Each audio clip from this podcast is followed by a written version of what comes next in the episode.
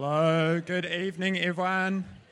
Hey, welcome to the street night. So good to um, spend a little bit of time together this evening. My name is Matt, if we haven't met before. Um, I've been a part of this community for about seven or so years. I moved here um, to, to go to Vic for uni. I've kind of been at the street since then.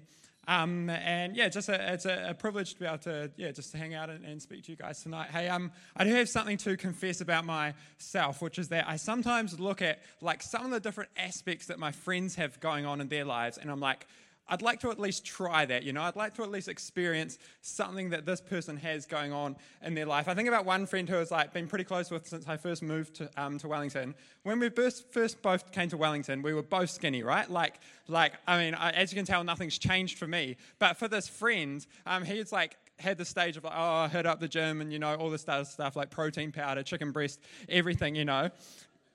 And I sometimes think like, man, it would be nice to have like some sort of like physical something going on, you know? Like, like I'm yet to be described as a unit or like physically remarkable in any way. Um, and sometimes I think like, man, that would be nice to know what it is like, like over summer at the beach or whatever. Um, and then like reality sinks in, and I think about what would I actually have to input to see that in my life? Like, am I going to get up every morning and go to the gym? No, I am not. Okay, like you got to think about like, is it worth it to see that outcome? I'm just not that sort of person. Or um, I invited myself to go stay at a friend's place in Christchurch. He said, yeah, yeah, come on down. Except hopefully I'm finished the kitchen by then. You know those friends like, yeah, we're doing up our house. Um, we're you know we're doing a lot of work ourselves. We're going to save money. I said, you know what would save money? Just being content with the kitchen that you have. You know, which I find I think Paul talked about contentment. You know, it's a biblical thing. Um, just you know, so that's what. Uh, I had to think about. I said to Melissa, "Yo, we could like, you know, like we could do our kitchen sort of thing, like make the house look kind of nice." And then we realized, like, I'm practically useless, you know, like, um, and so, you know, we don't really have the perseverance or the energy to do up our own kitchen. Um, previously, our, our sink was leaking, um, and I like just tightened like one of the things under the sink. I'm like, yo, this is like, you know, I've made it as a, as a home home liver now, so that was exciting.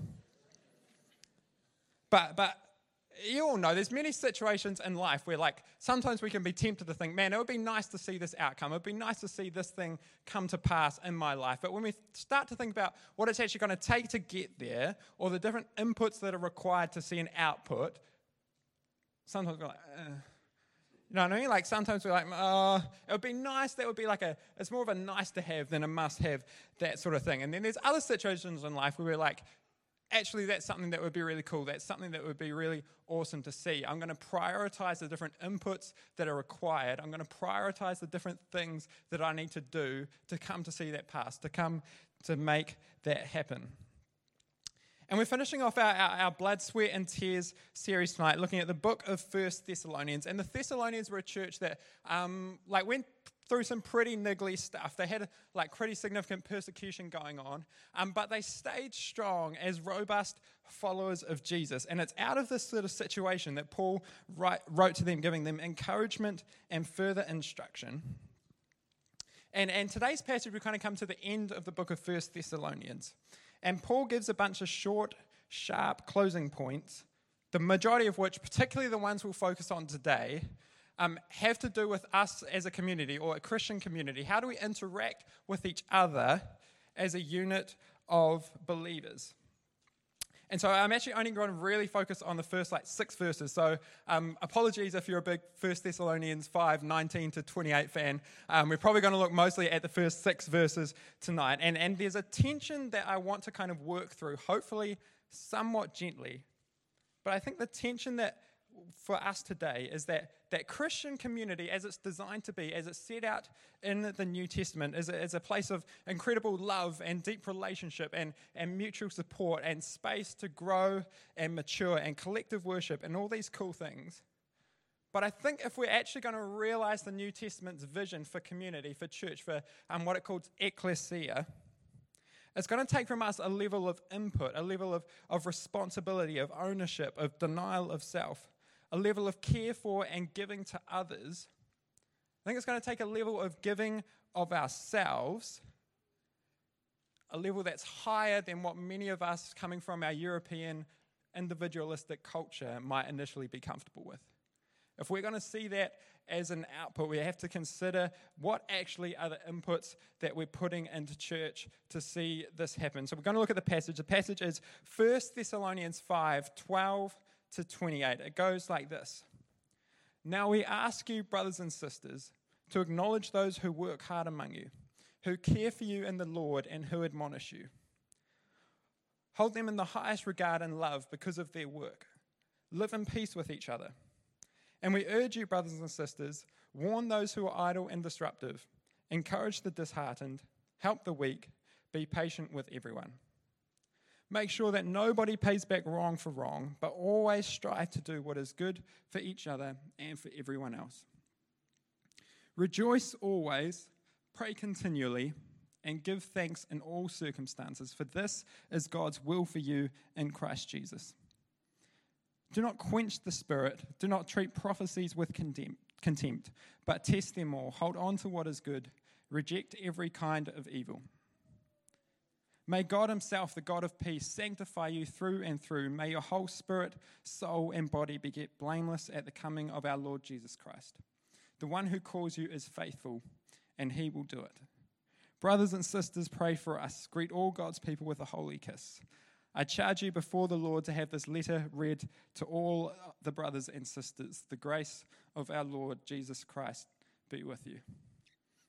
And Father, help me to, to share this message tonight. Would it be your words and not mine, Lord? Would you be, yeah, just speaking to each of our hearts, Lord, of, of what's the next thing that you have in store for us as we walk out of this place tonight? We ask you these things in your name. Amen. Amen.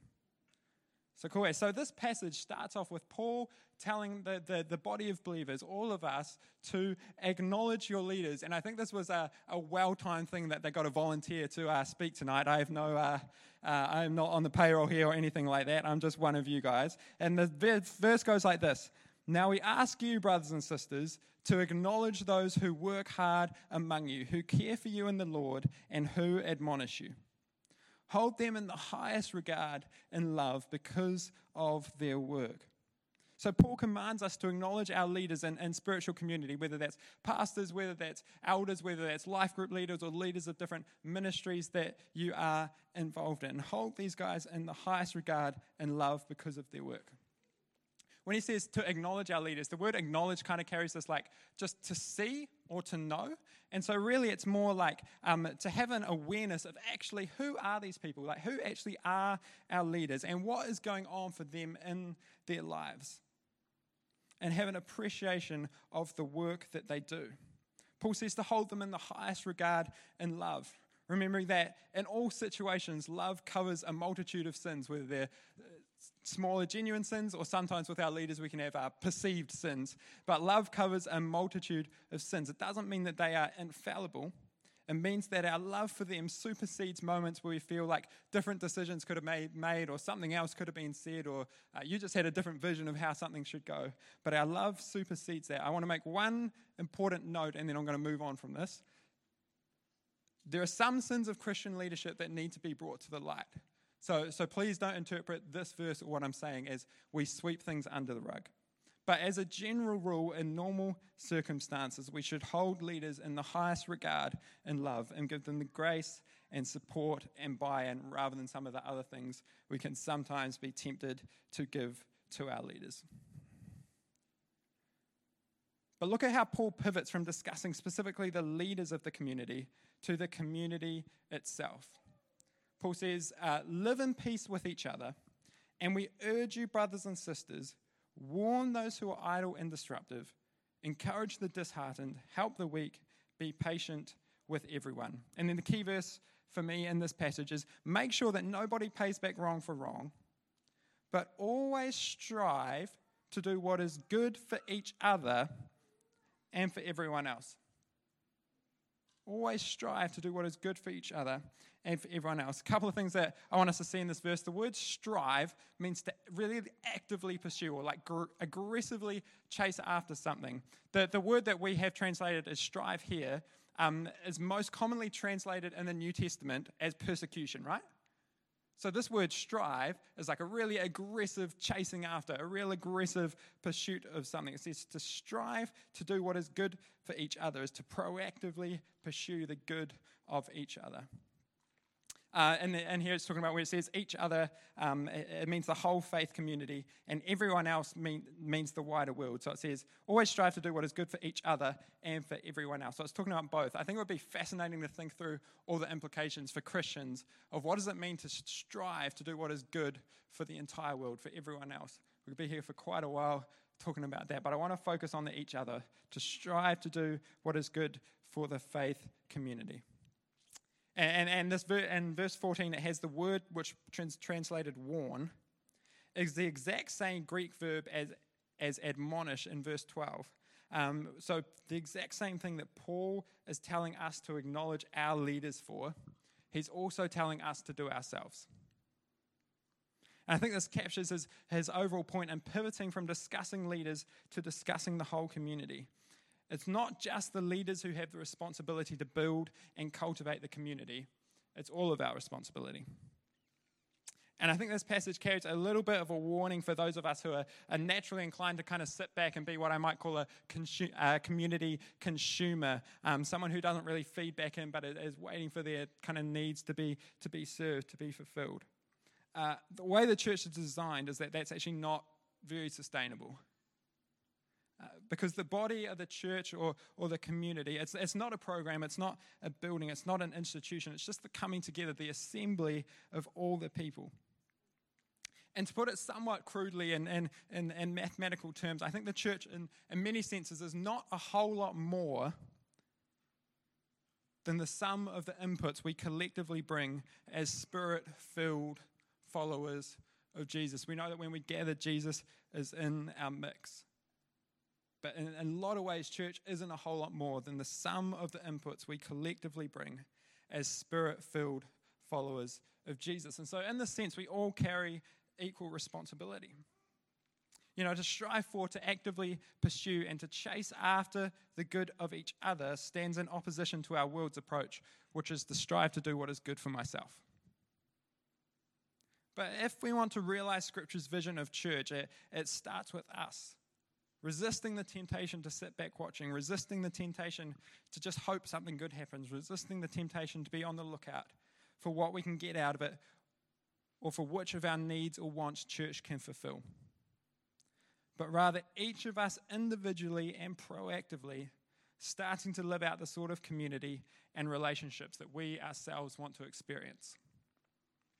You know, we're called to strive to do what is good for each other. And the reality is, in many ways, that the community that you be is the community that you'll see.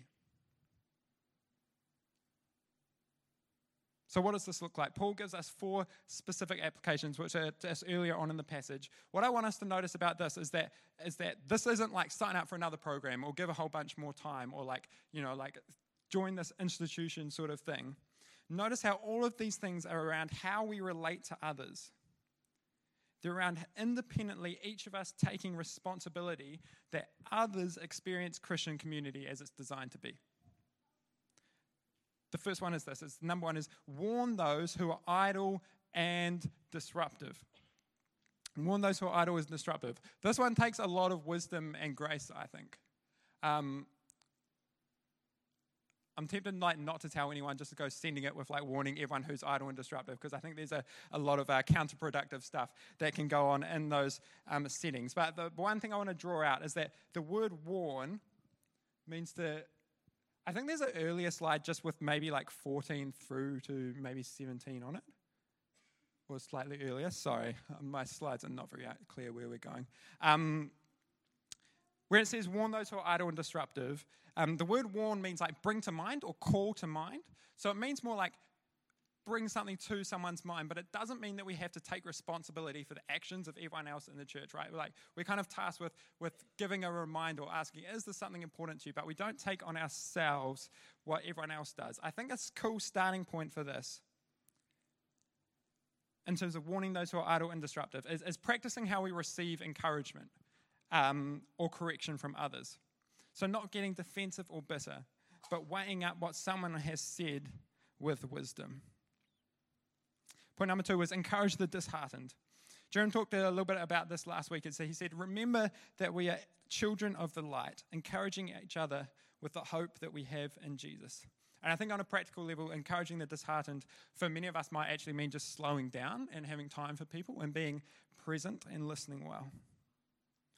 Number three is help the weak.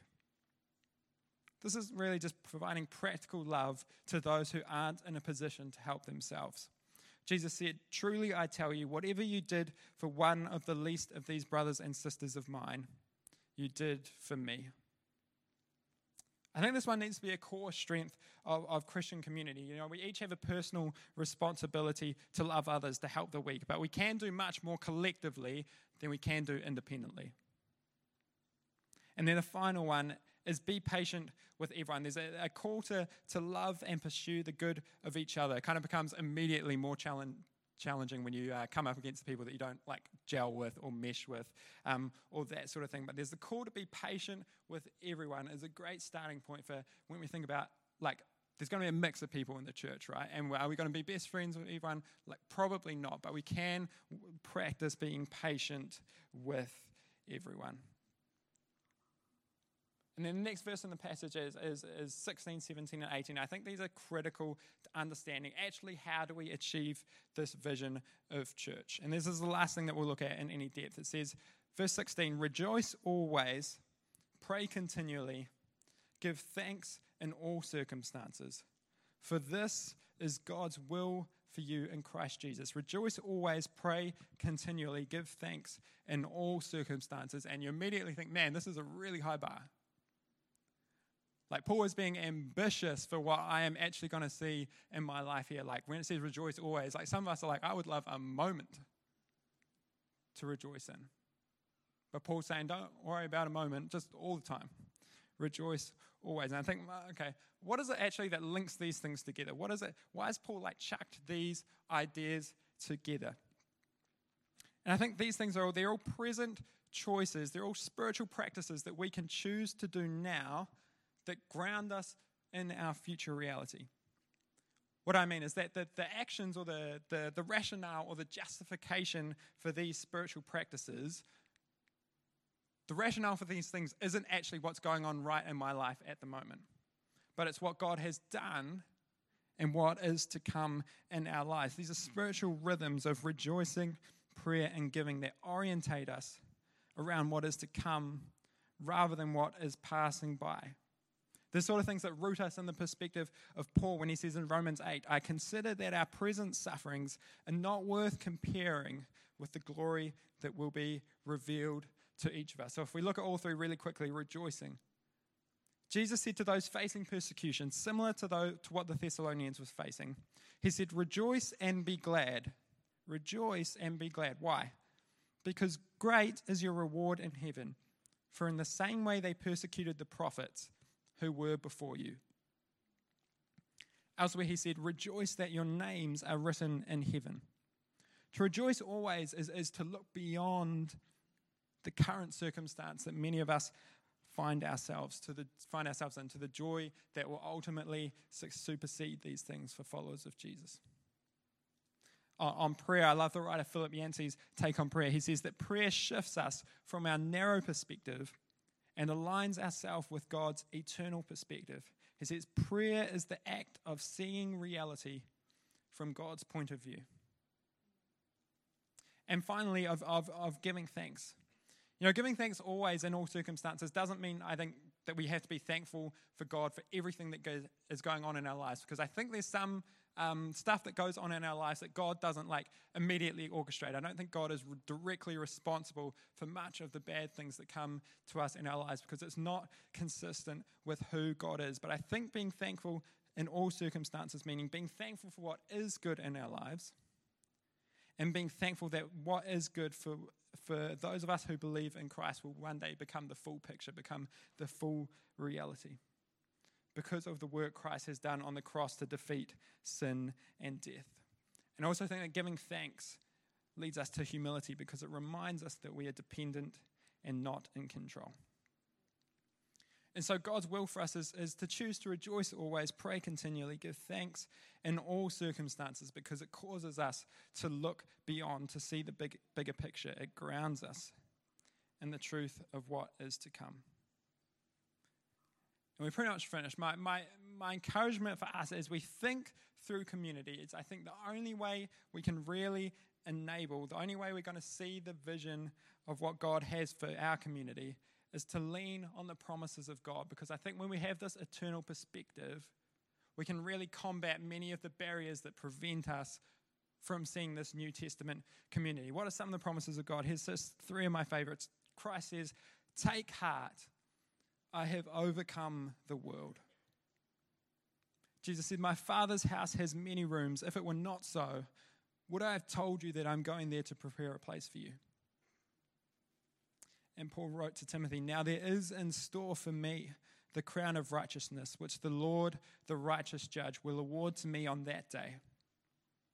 And not only to me, but also to all those who have longed for his appearing. You know, being grounded in these, in these promises and these eternal truths enables us to live our kingdom community now removes a barrier like insecurity because I know if there's a place for me, if I know I'm chosen and made worthy, I don't have to be secure about my place in this community now. It removes individualism because I, I don't have to prove myself. I don't have to earn my place. I don't have to um, convince other people that I am worthwhile. I can take on a we perspective rather than a me perspective because my place is secure. It builds resilience. You know, oftentimes we can get a little bit knocked off course in real life community. But those things that knock us, we know aren't eternal. And this eternal perspective frees us to love others as they are because we have experienced a love that has looked past our own deficiencies. And so here's my close I can strive to do what is good for the other people in my church whānau and for everyone else because I know that I am covered. I don't have to strive to do what is good for me because anything good I can do for myself, God has already eclipsed with what He has done for me. And so I want to take, before we kick into some worship, I just want to take a minute. And I'm worried that like there's seven applications here, and we could have done an entire sermon on all of them, and some of them are like pretty scary, or most of them are pretty scary. But I want us to think just before we kick into a next worship song, pick one of these things and then pick among that one thing. What's one starting place for you to start to practice one of these things in your life? Like, what's the very first step for you in one of these seven things? Paul called us to always strive to do what is good for each other. And he encouraged us to do these present choices that ground us in this future reality. But before we go, I want to read this verse, last, very last thing. Because the ultimate model of, of giving of oneself is Jesus, right? Listen to this in Philippians. It's a classic verse, but I want you to listen to this very first thing that comes before it. It says this In your relationships with one another, have the same mindset as Christ Jesus, who, being in very nature God, did not consider equality with God something to be used to his own advantage. Rather, he made himself nothing by taking the very nature of a servant, being made in human likeness. And being found in appearance as a man, he humbled himself by becoming obedient to death, even death on a cross.